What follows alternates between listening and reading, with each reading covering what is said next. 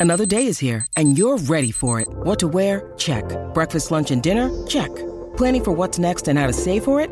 That's where Bank of America can help.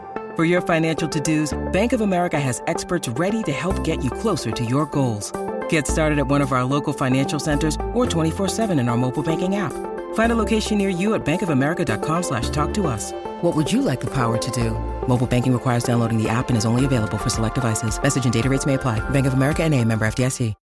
When you need mealtime inspiration, it's worth shopping Kroger, where you'll find over 30,000 mouthwatering choices that excite your inner foodie. And no matter what tasty choice you make, you'll enjoy our everyday low prices, plus extra ways to save, like digital coupons worth over $600 each week. You can also save up to $1 off per gallon at the pump with fuel points. More savings and more inspiring flavors make shopping Kroger worth it every time. Kroger, fresh for everyone. Fuel restrictions apply.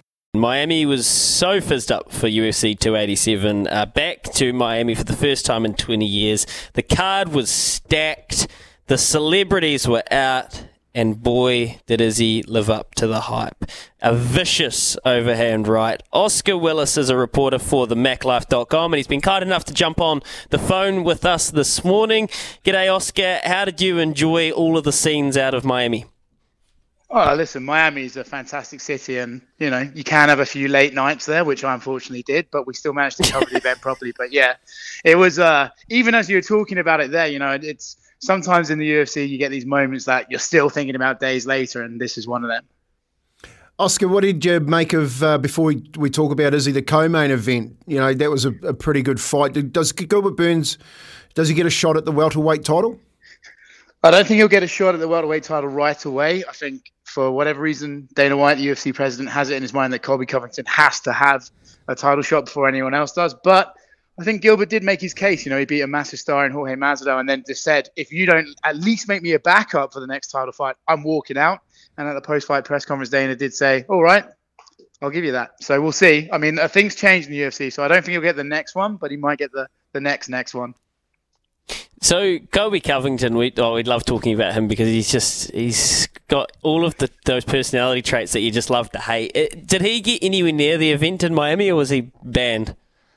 I don't think he was banned, right? But he has a restraining order against Jorge Masvidal, and as far as I'm aware, you can't just walk into the place of work with someone that you have a.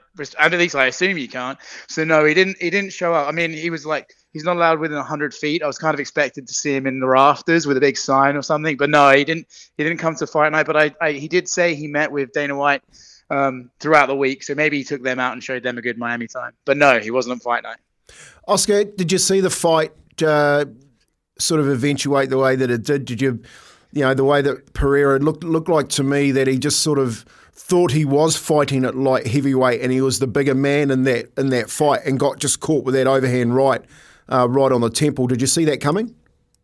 Honestly, the, the, the finish I could have maybe seen. Obviously, the the, the first fight they had in New York, uh, Israel did hurt him with the right hand, so you could have maybe seen it there. But honestly, as you just said, when he got into the cage, I tapped the guy next to me and I said, "He is so huge. Like he weighs in at the same as Israel, and then appears to double in size overnight. It's unbelievable." So when he walked in there and he's staring down at Israel, you're like, "Oh my, look, this is a, a heavy task, we'll say." Um, and then you know, Israel said he was playing possum, but I do believe his leg was a little bit hurt. You know, that mm. Alex was very good about landing those leg kicks, and as Izzy starts to back up to the cage, you're getting flashbacks to New York and going, "Damn, this is how that looked like when it ended." And then, yeah, hammer from the gods, as Israel said, put him down and put it put an end to it. hundred percent, he was hurt. He he, he well, he was trying to. He was obviously changing up his stance, but when once his right leg started getting banged up as well, you knew that. And it, the longer it was going to go, the more worried I was actually going to get. So, I mean, it's all revisionist history now. I, am just curious what what was the energy in the arena when that second overhand, or the with the overhand landed. What what was the energy like? Like it just looks like the arena popped off, but being in there, hearing it, smelling it, what was it?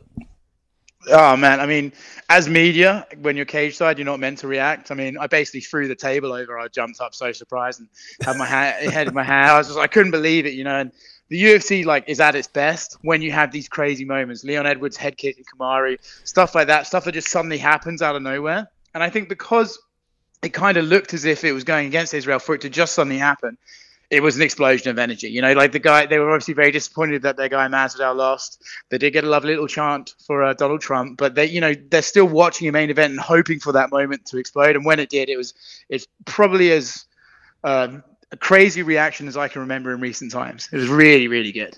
Oscar, anyone talked about it being a Muhammad Ali, George Foreman uh, moment in the Rumble in the Jungle because it looked exactly like that. The bigger man was wow. beaten down on the on the smaller man, and then he just gets pummeled.